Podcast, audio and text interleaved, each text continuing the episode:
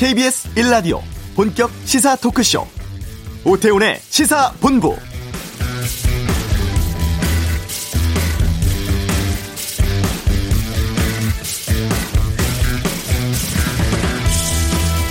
계속되는 집중호우로 중부지방 산사태 위험이 커지고 있습니다. 흙더미가 공장 덮쳐서 노동자 여러 명이 숨지고 펜션에서도 산사태로 3명이 매몰돼 숨지는 등 인명피해 사고가 늘고 있는데요. 토사 유출로 철도 노선 운행 중단 또 도로 통제도 잇따랐습니다. 정부는 풍수의 위기 경보를 심각 단계로 격상을 했고 오후에는 문재인 대통령 주재로 집중 호우 대응 상황 긴급 점검 회의를 연다고 합니다. 지금 팔당 충주댐 방류로 하류 쪽 수위가 높아지고 있어서 홍수 피해 우려되는데요. 문제는 비구름이 다시 강해지면서 오늘 저녁까지 수도권 지역으로 시간당 최고 120mm라는 전례 없는 폭우가 경보됐고 내일까지 서울, 경기, 강원 영서, 충청과 경북 북부에 비가 더 오겠다고 합니다. 이미 많은 비가 왔기 때문에 비 피해 우려됩니다. 더 이상의 피해 발생하지 않도록 계속 대비해 주시길 바랍니다. 오태훈의 시사본부 여당에서 행정수도 이전과 관련해 구체적인 계획 마련 중입니다. 이슈에서 민주당 우원식 행정수도 완성 추진단장 연결하겠습니다. 양변의 이열지열 오늘은 검언유착 의혹 사건 관련해서 수사 진행 상황 또 기소 여부에 대해 살펴보겠습니다. 2부 정치화투 준비되어 있고요. 또 빗길 운전 사고 예방법은 권용주의 차차차에서 정리해드리겠습니다. KBS 라디오 오태훈의 시사본부 지금 시작합니다.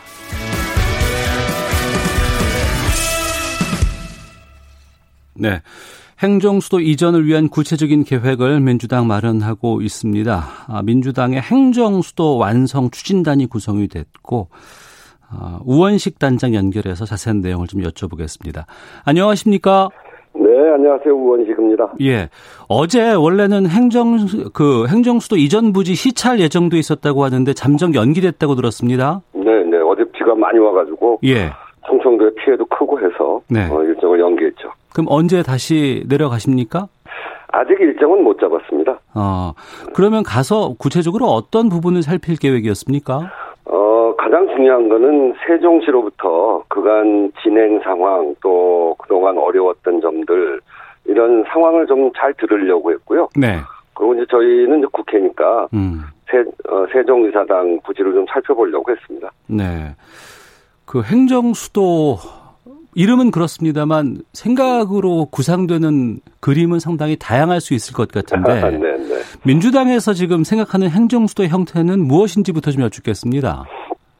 행정수도를 이전한다 이거는 수도권 과밀 해소 그리고 국가 균형 발전이라는 큰 대의에서 출발했고요. 네.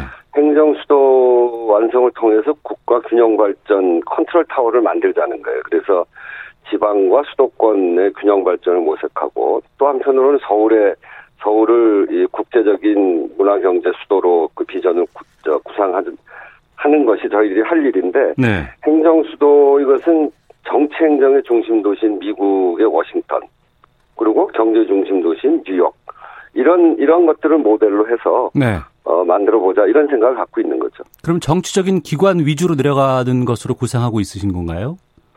그러니까 세종에 가는 거는 그렇다고 볼 수 있고요. 지금 예. 행정 행정 관련된 기관들이 반 반 이상 내려가 있잖아요. 예. 그걸 이제 좀 더 지금 비효율이 매우 크기 때문에 그것도 내려가고 뭐 음. 국회 어 국회도 이제 대부분 내려가고 예. 그리고 이제 그것 그것을 중심으로 해서 지역의 다극 만, 만들어서 음. 지역에도 어 발전할 수 있도록 하는 그런 동력을 만들어 보자 네. 하는 생각을 갖고 있는 거죠. 그 방향성에 대해서는 당 내에서 지금 다 합의가 끝난 상황입니까? 어 저희 당에서는 그뭐 합의라고 할 것도 없이 16년 전부터 네네. 국가 균형 발전, 수도권 과밀화 해소, 그래서 지방의 경쟁력도 살리고 수도권의 경쟁력도 잘 살려내야 된다. 네. 어, 그게 이제 저희들의 기본적으로 갖고 있었던 그 당의 생각이죠. 음. 그래서 이제 오늘은 어, 한편으로 그 어, 행정수도 이전과 또 한편으로는 서울이 있기 때문에 오늘은 서울연구원과 서울지역의원 간담회를 열어서 음. 서울의 경제 수도로서의 새로운 비전, 목표 이런 걸 어, 논의하고 이 계획도 같이 해 나갈 생각입니다. 아, 세종시를 정치 수도로 만드는 것뿐만 아니라 서울을 앞서 문화 경제 도 수도라고 하셨는데 그럼 네, 그것으로 네. 만들 수 있는 방안들도 좀 마련 중에 있다는 말씀이시네요. 그렇죠. 그러니까 이 서울이 너무 꽉 차 있잖아요. 네. 서울 서울이 이제 초집중인데 서울 서울 수도권이 킬로미터당 14,000명이 살고 있어요. 네. 출산율도 0.76 가장 가장 낮은 지역이죠. 그만큼 행복하지 않은데 그래서 좀 비우고 음. 지역에 있는 것을 흡수해서 서울이 발전하는 것이 아니라 그렇게 좀 비우면 우리 우리 공항 그 인천공항도 국, 국제공항으로서 면모가 아주 뭐 훌륭하잖아요. 네. 그렇게 해서 홍콩이 지금 굉장히 어려움에 처해 있는데 홍콩에 지금 최근에 뉴욕타임스 홍콩 어 홍콩에 있는 뉴욕타임스가 서울로 옮겼 옮기거든요. 네. 그런 것까지 포함해서 외국에 있는 그 국, 어, 국제적인 여러 기업과 어, 이런 이런 것들을 어, 서울로 잘 들어오게 하는 국제적인 문화 어, 경제 도시로 만들자. 네. 그런 그런 구상이 함께 있는 거죠. 예. 그러면 구체적인 계획은 언제쯤 나오고 구체적인 계획대로 진행이 되면 행정 수도 이전 완성은 언제쯤으로 전망하십니까? 아, 이거는 그 균형 발전 전략 속에 추진될 행정 수도 완성은 네. 여야 네. 합의 없이는 불가능합니다. 예. 어, 그래서 무엇을 어떻게 이전할지 이것에 대해서 여야가 머리를 맞대, 맞대고 논의해야 되고요. 네. 그 방법으로 논의되고 있는 특별법이나 국민투표 개헌 이런 것들도 여당이 일방적으로 추진할 수 없는 것이거든요. 네. 그래서 어, 여야 합의로 진행되기 때문에 저희가 이제 오늘 다시 제안한 게 원래 김태년 원내대표가 교섭단체 대표연설에서 제안한 것도 국회에 특위를 만들자는 거였고 네. 저는 이제 오늘 좀 더 구체적으로 두 달 후에 10월 중순까지는 특위를 만들자. 어. 어 그래서 거기서 모든 걸 다 논의하자. 예. 어, 이렇게 지금 논의하고 있죠. 저희가 한편으로는 구상을 하지만 실행할 수 있는 단위는 국회 특위가 만들어져서 여야가 합의가 합의를 해야 실행이 가능한 거니까 음. 그런 이제 일정을 가지고 저희 저희가 그 야당과도 협의에 들어갈 생각을 갖고 있습니다. 네, 합의를 전제로 이제 이전을 계획하고 계시는데 만약에 네. 그 합의가 잘 이루어지지 않으면 그럼 지연될 수도 있다는 뜻이겠네요. 그러니까 기본적으로는 여당 혼자서 할 수 없는 일입니다. 이게. 네. 그래서 국회 특위를 만들자고 제안을 한 거고요. 음. 국회 특위에서 어 우리 대한민국 정치인이라면 그 누구든지 관심을 갖고 꼭 해내 해내야 될 네. 국가 균형 발전 문제를 어, 논의하자는 거죠. 알겠습니다. 방법을 네. 좀 여쭤보겠습니다. 이전에 네. 여러 가지 뭐 전문가들 의견들 들어보니까 뭐 개헌이어야 된다라는 것도 있고 아니다 국민투표로 가능하다 아니면 입법으로도 뭐 가능할 수 있다라는 여러 가지 주장들이 나오고 있습니다. 어, 우원식 의원께서는 어떤 방법이 적절하다고 보세요? 세 가지가 다 장단점이 있습니다. 예. 어, 일단 개헌은 어, 이게 위헌이 됐기 때문에 네. 개헌을 네. 하면 깔끔하죠. 음. 그런데 지금 개헌을 한 지가 87년에 개헌을 했거든요. 33년이 지났습니다. 네. 지난번 2018년에 어, 저희가 개헌을 한번 추진했는데 하다 보니까 권력 구조 문제부터 사회 변화의 모든 내용을 개헌에다 다 담자고 하면서 개헌이 그냥 실종되고 말았거든요. 네. 그래서 이 원포인트 개헌이 가능할지 음. 이게 이제 아니면 논의가 굉장히 산으로 가버릴지 이런 위험이 있고요. 네. 국민 투표도 역시 국민 투표를 하면은 그것도 깔끔한데 네. 지난번 우리 어, 친환경 무상급식 그 할때 서울에서 서울 서울 시민들이 투표를 했는데 그때도 굉장한 사회적 갈등이 일어났었거든요. 예. 그래서 장점이 있지만 단점이 있고요. 특별법은 어 그 특별법을 만들어서 다시 헌법재판소에서 판결을 받을 때 100% 가능하냐라고 하는 문제는 남아 있지만 여야가 합의하고 시대적 조건이 많이 바뀌었기 때문에 네. 그게 그 가장 빠른 방법이 아닌가 이렇게 생각하는데 이 세 가지 모두가 다 여야가 합의하지 않으면 불가능한 일입니다. 음. 어, 그래서 저희는 여야 합의가 가장 중요하다 예. 이렇게 예. 생각하고 여야가 같이 모여서 어떤 방법이 좋을지를 찾아야 된다 이렇게 생각합니다. 예. 어제 저희 시사본부에서 그 미래통합당의 네. 김병준 세종시당 위원장을 인터뷰를 했었습니다. 네, 네. 그랬더니 이제 추진단 만날 의향이 있으시냐고 여쭤봤더니 보자면 만나겠습니다만 그러지 않을 것 같아 이렇게 얘기하셨거든요. 그, 아, 왜 그렇게 생각하시는지 모르겠어요. 세운, 저희는 만나는 예. 게 당연하다고 생각합니다. 아 그래요? 그러면 네, 제안도 지금, 하시고 지금 네, 지금 저 말씀드린 대로 예. 저희는 여야 합의 없이는 어떤 일도 불가능하다고 생각하기 때문에 네. 정말 대한민국에 대해서 책임 있는 정치인이라면 모두가 관심을 갖고 있는 주제 아닙니까? 어. 그래서 저는 이 주제를 중심으로 예. 협치를 이루었으면 좋겠다. 어. 그 김병준 위원장님은 그래서 세종시당 위원장이니까 그냥 혼자 생각으로 예, 그렇게 얘기할 수 있거든요. 예, 예. 미래통합당에서 지금 함구령을 좀 풀어주시고 네. 미래통합당이 이 국가 균형 발전 문제에 대해서 관심을 가지고 특위에 참여할 수 있도록 음. 그렇게 좀 노력을 해주시면 좋겠어요. 네. 저희는 뭐 만나자고 하시면 언, 제든지입니다 아, 방금 말씀하신 것처럼 함구령 풀어달라고 말씀하셨는데 그 주호영 네. 원내대표 함구령에도 불구하고 충청권 야당 의원들은 좀 환영의 뜻을 밝히고 있는 모양새거든요. 그러니까 통합당 내 찬반 양측의 의견들이 다 존재하는 것 같은데 다 좀 접촉을 해보실 필요가 있지 않을까 싶기도 합니다. 아직 접촉은 안 했는데 네.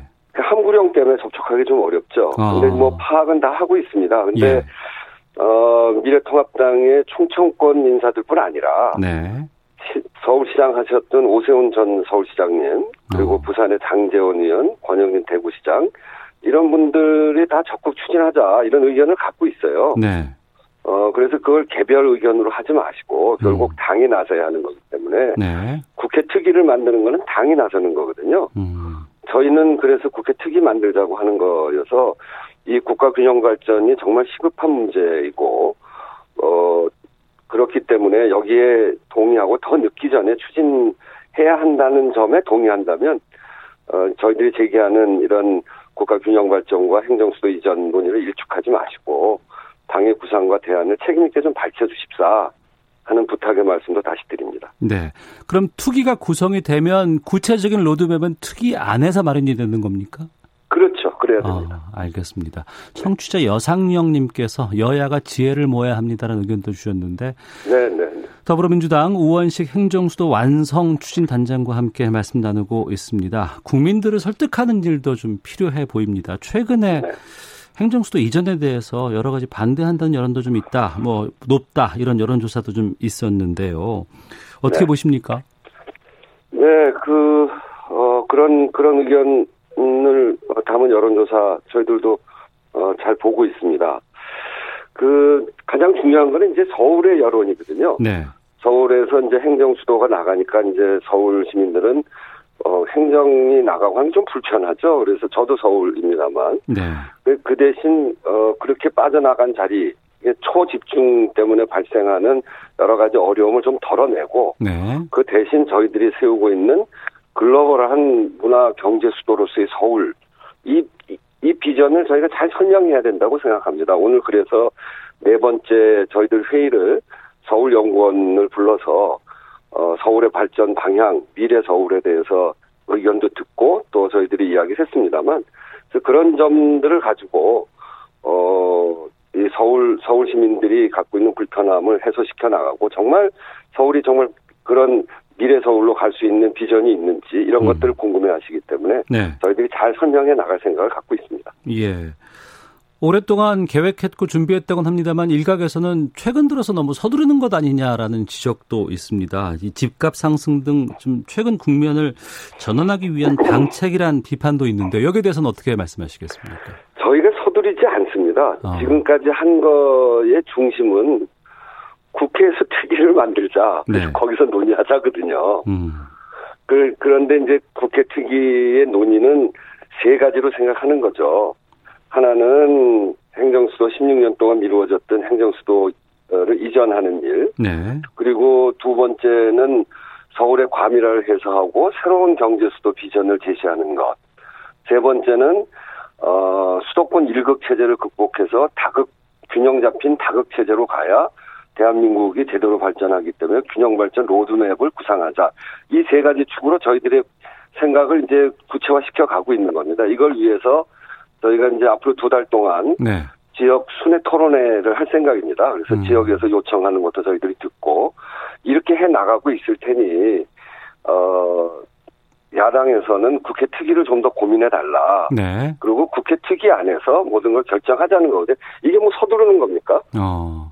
저희는 합의를 통해서 하자는 거고 예. 절대로 서두르지 않습니다. 단지 지난 3년간 논의가 이루어지지 않았지 않냐, 왜 갑자기 꺼냈냐 이런 건데 예.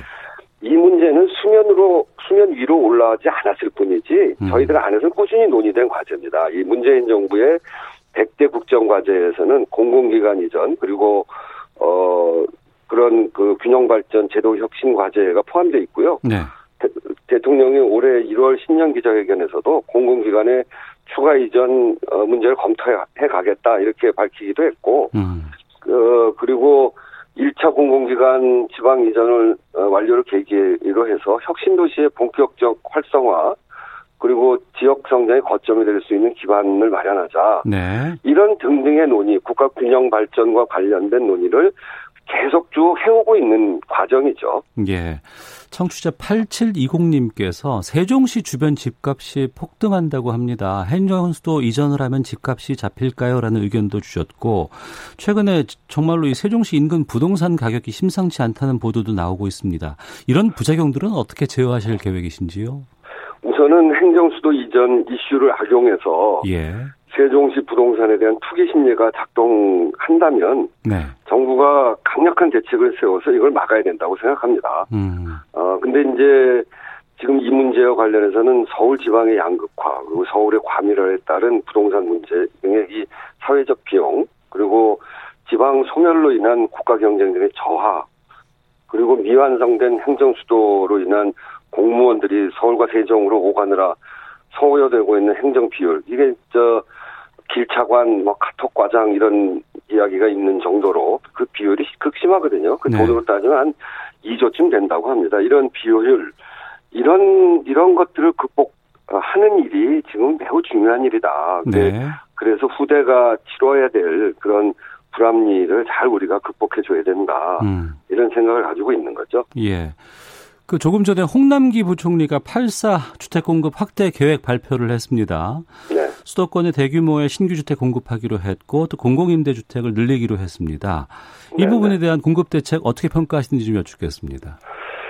어, 공급 대책은 뭐 필요하고요. 네. 그런 그런 점에서 어그 공급 대책 발표는 뭐 잘했다 이렇게 생각하는데 저희 그 노원에 있는 태릉 골프장을 거기다 공급 확대를 위한 부지로 사용하겠다 이렇게 이야기를 하셨죠. 예, 예. 그 부분에 대해서는 저희 노원구 국회의원들이 현장에도 찾아가고 어. 어 그렇게 하면서 이걸 반대하는 주민들의 생각이 저희들이 신중하게 검토해 보니까 이건 그냥 임비라고만 이야기하기는 좀 어렵습니다. 음. 이게 그 환경 보전이 굉장히 잘 돼 있고 네. 그래서 차라리 녹지공원 뭐딴 데는 돈 들여서 녹지공원을 만드는데 이거 그대로 어저 넘겨주기만 해도 노원 주민들에게 또 서울 북부 주민들에게 아주 훌륭한 공원이 될 수 있거든요. 예.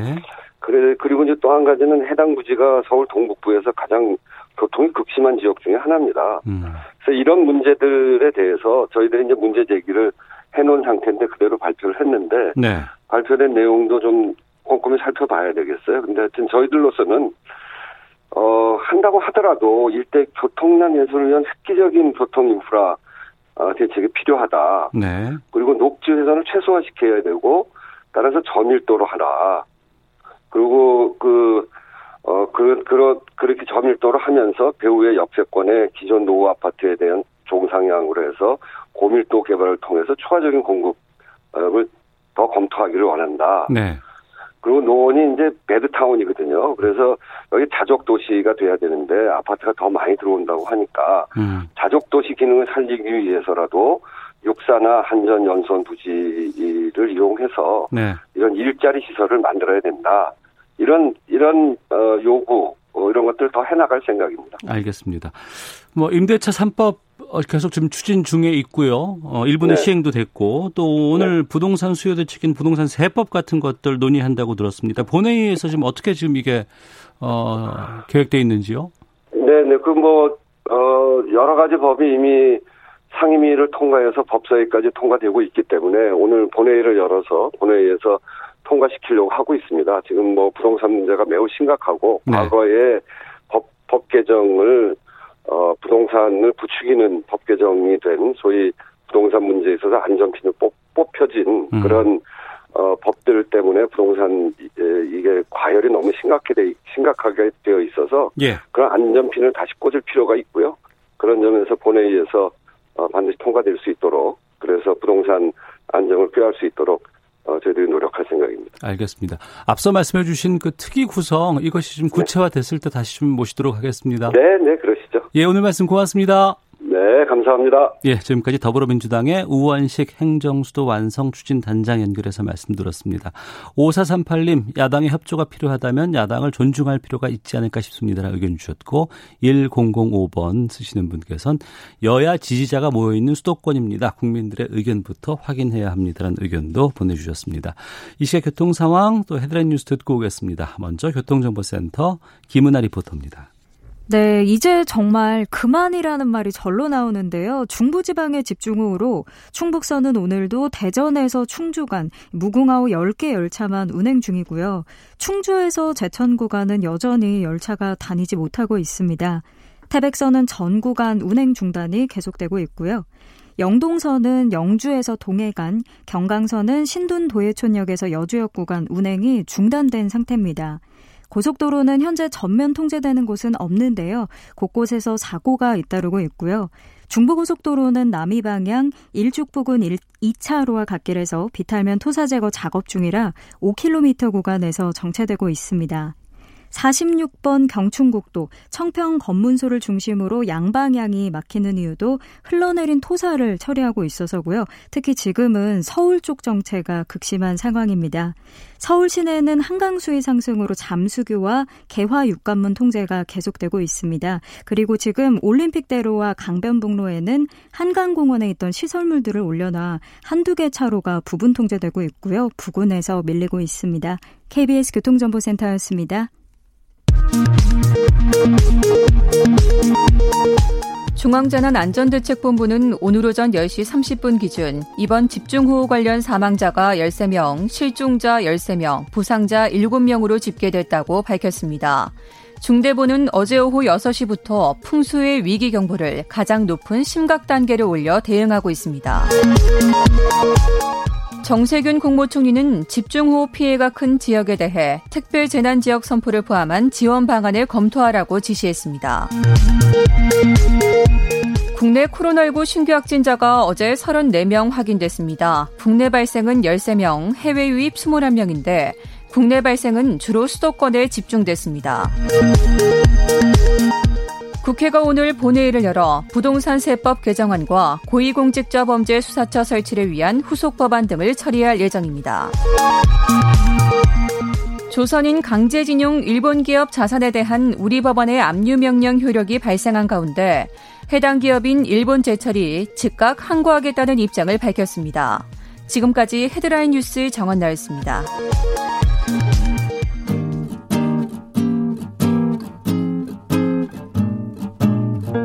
KBS 1라디오 오태훈의 시사본부 여러분의 참여로 더욱 풍성해집니다. 방송에 참여하고 싶으신 분은 문자 9730번으로 의견 보내주세요. 짧은 문자는 50원, 긴 문자는 100원의 정보 이용료가 붙습니다. 애플리케이션 콩과 마이케이는 무료고요. 시사본부는 팟캐스트와 콩, KBS 홈페이지를 통해 언제나 다시 들으실 수 있습니다. 많은 참여 부탁드려요. 네, 사회를 뜨겁게 달구고 있는 이슈를 다뤄보는 시간입니다. 양변의 이열지열, 양지열 변호사와 함께합니다. 어서 오세요. 네, 안녕하세요.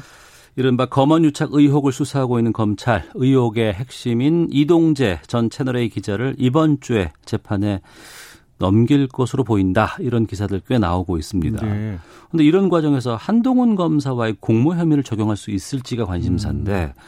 먼저 그 이동재 전 채널A 기자 지금 구속돼 있는데 네. 내일까지 구속 기간이 끝난다고요? 예, 구속 기간 만료기 때문에 재판에 네. 넘기지 않으면 이제 그냥 석방을 해줘야 되는 상황이죠. 그래서 예. 뭐 기소를 하는 것은 재판에 넘기는 것은 그냥 정해진 순서라고 보셔야 할 것 같고요. 네. 다만 거기서 한동훈 검사장과의 관계를 어떻게 이제 표시를 내서 음. 기소를 할 것인지가 관건인데 네. 뭐 예를 들자면 공범으로 적시를 할 거냐 아니면 별도로 빼놓을 거냐 영장에서처럼 이런 게 문제가 되고 있는데 수사가 어 많이 진척된 것 같지는 않아요. 네. 뭐 최근에 좀 불미스러운 일도 있었고 해서 그래서 뭐 불가피한 선택으로 그냥 이 기자를 일단 뭐뭐 뭐 공범으로까지 적시하기가 어렵지 않을까라고 음. 생각이 드네요. 그러면은 그 부분인데 그 구체적으로 수사가 막 진척돼 보이진 않는다고 말씀하셨는데 네. 그 불미스러운 일이 압수수색 때 있었던 몸싸움 아닙니까? 그렇죠. 이거 예. 어떻게 보세요? 그래서 양쪽의 얘기가 많이 다른데 네. 일단 뭐 서울중앙지검 수사팀 정진웅 부장검사의 입장의 설명이 이런 거지 않습니까? 이제 휴대전화의 비밀번호를 가지고 뭔가 뭐 의심스러운 행동을 하는 것 같아서 빼앗으려고 했다. 그 과정에서 네. 같이 넘어졌다. 그러니까 그 휴대전화에 뭔가 이상한 행동을 하려고 했다는 게 온당한 판단인지 아닌지는 어, 접어두고라도 한동훈 검사장 측에서 얘기하는 것처럼 뭐 이렇게 탁자 위로 몸을 날려서 이게 얼굴과 어깨를 짓눌렀다고 하는 거는 조금 좀 상식적이지 않은 부분이 있어요. 음. 물론 그게 진실일 수도 있지만 네. 그래서 뭐 티격태격 하다 신랑이를 버리다가 같이 넘어졌다라는 정도가 사실은 일반적으로 벌어질 수 있는 일로 보이고요. 음. 다만 그렇게까지 해서 가져갔던 이른바 유심칩이라는 것을 예. 한 3시간 만에 돌려줬거든요. 네네. 그게 그 과정이라고 뭐 시간 자체가 그렇다고 하더라도 필요한 정보를 어, 가져갈 만한 충분한 시간은 되지만 거기서 그렇게 뭔가 소득이 있었다면 어느 정도 알려지지 않았을까. 음. 그러니까 지금 이제 그때 그 몸싸움 벌였던 것이 과연 온당한 것이냐 갖고 말이 많다 보니까 네. 거기서 의미 있는 증거가 좀 나왔더라면 어떻게든지 밖으로 알려졌을 텐데 그러지 않는 걸로 봐서는 특별한 걸 못 찾은 게 아닌가 싶어요. 그 자체에서는. 그러니까 서로 검사 간에 이제 이런 것들이 네. 있었는데 불미스럽다고 말씀하셨습니다만 압수수색을 하는 과정에서 누군가 그 압수수색에 거부하고 몸싸움을 하는 게 검사가 아니라 그러면 어떻게 되는 거예요? 글쎄, 뭐 몸싸움 자체가 일어나면 그 자체에 뭐 강하게 저항을 했다라면 예. 그것도 공무집행 방해 정도가 될 건데 어. 이거는 이제 공무집행 방해를 적용을 안 하겠다라고 중앙지검에서도 밝힌 이유가 예. 순식간에 그냥 이렇게 뺏고 빼앗는 과정에서 음. 적극적으로 저항한 게 아니라 손을 한쪽으로 다른 쪽으로 옮겨서 네. 휴대전화를 이렇게 안 뺏기려고 이렇게 몸을 피한 거 아니겠어요? 그러다가 넘어졌기 때문에 음. 또 한동훈 검사장 측에서 적극적으로 물리력을 썼다라고 보기는 어려운 상황이라 네. 공무집행 방해는 안 가는데 일반적으로라면 만약에 말씀하신 것처럼 뭐 신랑이를 버렸다. 그러면 뭐 이 더 이상 거부하면 공무집행 방해입니다라는 식으로 되겠죠. 하지만 네. 실무에서는 어 뭐 거부를 하겠다라고 맞서는 그런 경우들도 왕왕 보이긴 합니다. 네. 그러니까 한동훈 검사 쪽의 주장은 공권력을 이용한 독직 폭행이다 이렇게 얘기를 하고 있고. 예. 근데 독직 폭행이라는 거는 뭐 이제 수사기관이 뭐 불법적인 체포나 감금 같은 경우 우리 예전에 네. 예전 시대적 배경을 가진 뭐 경찰 영화 같은 거 보면 여기 옛날에는 형사분들이 좀 뭐 범인들 잡아다가 좀 때리고 그랬잖아요. 음. 그런 식의 장면들이 좀 나오지 않습니까? 네네. 네. 그런 게 이제 독식 폭행이 되는데 어. 요즘 상상하기 어렵죠. 예. 근데 말씀드린 것처럼 실제로 어, 부장검사분도 50대 넘긴 부장검사분이 탁자 위로 몸을 날려서 그렇게 뭐 이렇게 짓눌렀다라고 그런 일이 있었을까? 음. 뭐 그런 일이 실제로 있었다라면 그야말로 이제 공권력 남용 왜 우리 뭐 경찰의 과잉지나 뭐 이런 걸 때 쓰이는 게 이제 독직 폭행이라서 거기까지 가기 갔었을까? 저는 그건 조금 의심스러워요. 또 반대쪽으로 보면다 그러면 지금 서울중앙지검 차원에서 그 부장검사의 병원 치료 사진 네. 이걸 이례적으로 언론에 공개하기도 했습니다. 여기에 대해서 뭐 누가 또 누가 생각난다더라 뭐 이런 뭐 얘기도 있었고 막 그러니까, 했었는데. 그러니까 왜 어쩌다가 그러니까 검찰이 이렇게 내부에서까지 갈등이 있고 예. 그게 결국에는 서로 고소 고발을 하는 고소 서로 맞고서죠. 음. 정진중 부장검사 측에서도 한동훈 검사장이 허위 사실이다 그렇게까지 이제 독직 폭행까지 없었는데도 불구하고 그런 폭행이 있다는 식으로 언론에 이 본인의 입장을 밝혔기 때문에 허위 사실 유폐한 명예훼손이라고 고소를 했지 않습니까? 네. 그게 수사 과정에서 이런 일이 벌어진다는 것 자체가 참 정말 나쁘끄러운 일이죠. 음. 누가 잘했다 잘못됐다를 떠나서. 예.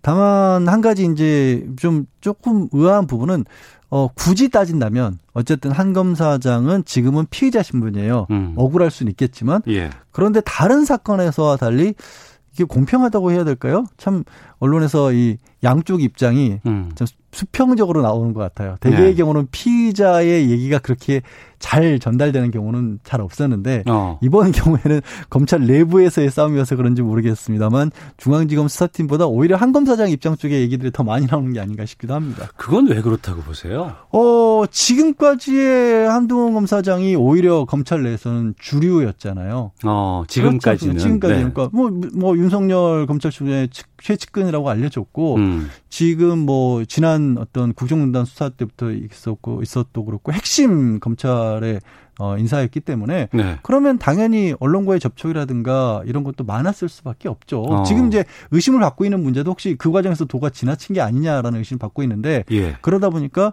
지금 언론 역시도 여전히 한 검사장 쪽의 입장을 더 많이 들어주고 있는 게 아닌가 싶은 생각도 음. 들어요.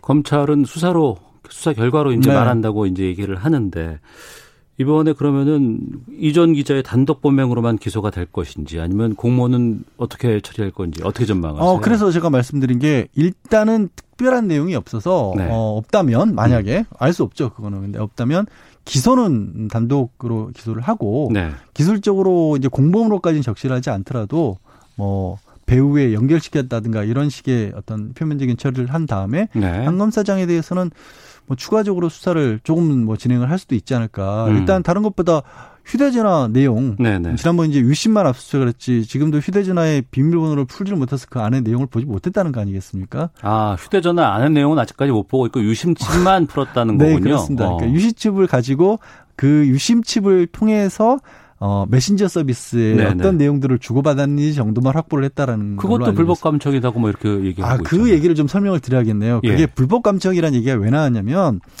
이런 겁니다. 유심칩을 다른 공기계에 넣으면 꽂으면 네.